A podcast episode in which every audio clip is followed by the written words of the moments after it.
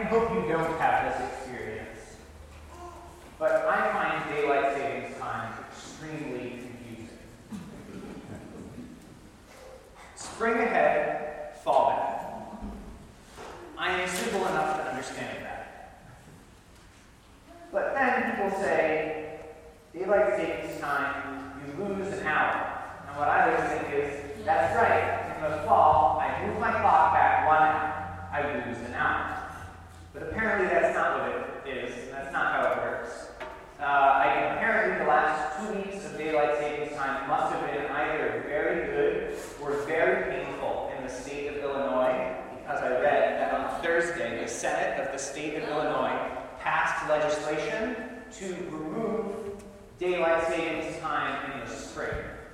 So now there's only daylight savings time in the fall. So in fall 2019, you move your clock back one hour, and then you just never move it back. It stays. So you're always behind by hour? I don't understand how this works. And at a superficial level, that's confusing. But then you have these dark afternoons. It's dark at 4.30 in the afternoon. And it gets darker and darker as November and December go on until it's late December and you're ready to go to sleep at 3 o'clock in the afternoon. Maybe some of you are doing that already. and then, what's worse is that that change in the light affects people's mood. It gets a lot of people sad or kind of depressed. It can affect all sorts of mood disorders. And that's frustrating for people. It's hard to see. This change in the light and in the darkness, the balance between between the day and the night.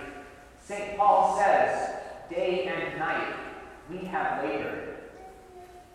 Jesus says that when he comes again, when he comes a second time at the time of his revelation, there will be mighty signs in the sky.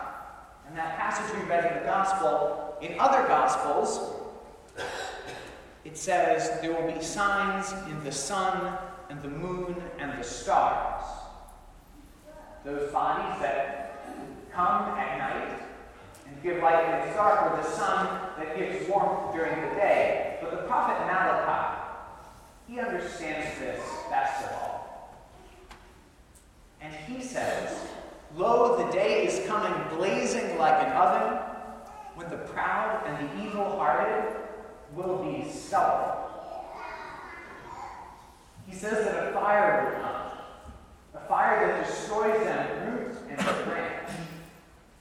Fire is or can be destructive. The Old Testament says that our God is a consuming fire.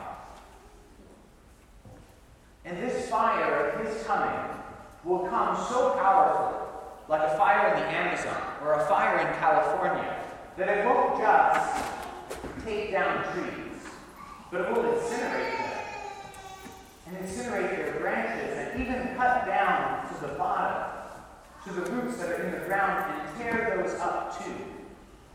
That's what Scripture says will happen to those who want to reorient the world to revolve around them. But for you, Malachi says, those are the words he uses. For you, there will a sun of justice with its healing rays. That sun that can destroy, can incinerate, can also heal and warm and give life. It's that disappearance of light during the winter that reminds us of that. Beautiful Chelsea Ann, who's going to be baptized, will receive this light from the paschal candle lit here. She'll receive a candle that she can keep for the rest of her life, light maybe on the anniversary of her baptism. And that, of course, baptism is what's making you think right now. Kanye's out. Dry. Just come. Kanye is not the character. But Kanye has had some form of faith for a long time, and his latest album is much more explicit about that. I went in pretty skeptical, but I really thought it was, it was very thoughtful and very Christ-centered. And there's one thing he says in there that struck me. One of the tracks, the second track, second and third track from the end, which is called Hands On, he says, cut out all the light, he the light. That is to say, you got rid of every other light. There would still be Christ, who is the light. That's what Chelsea Ann is being baptized into.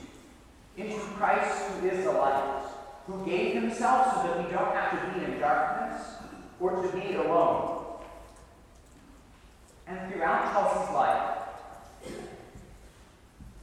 in response to all of the narratives or the stories that Chelsea will be told about what she's worth, about who she is, all the stories that culture and society, and the people around us, can tell us about who we are, to all of that, God says, I'm going to let you finish.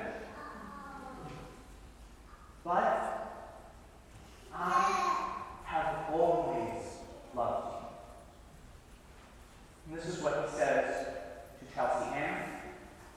And this is what he says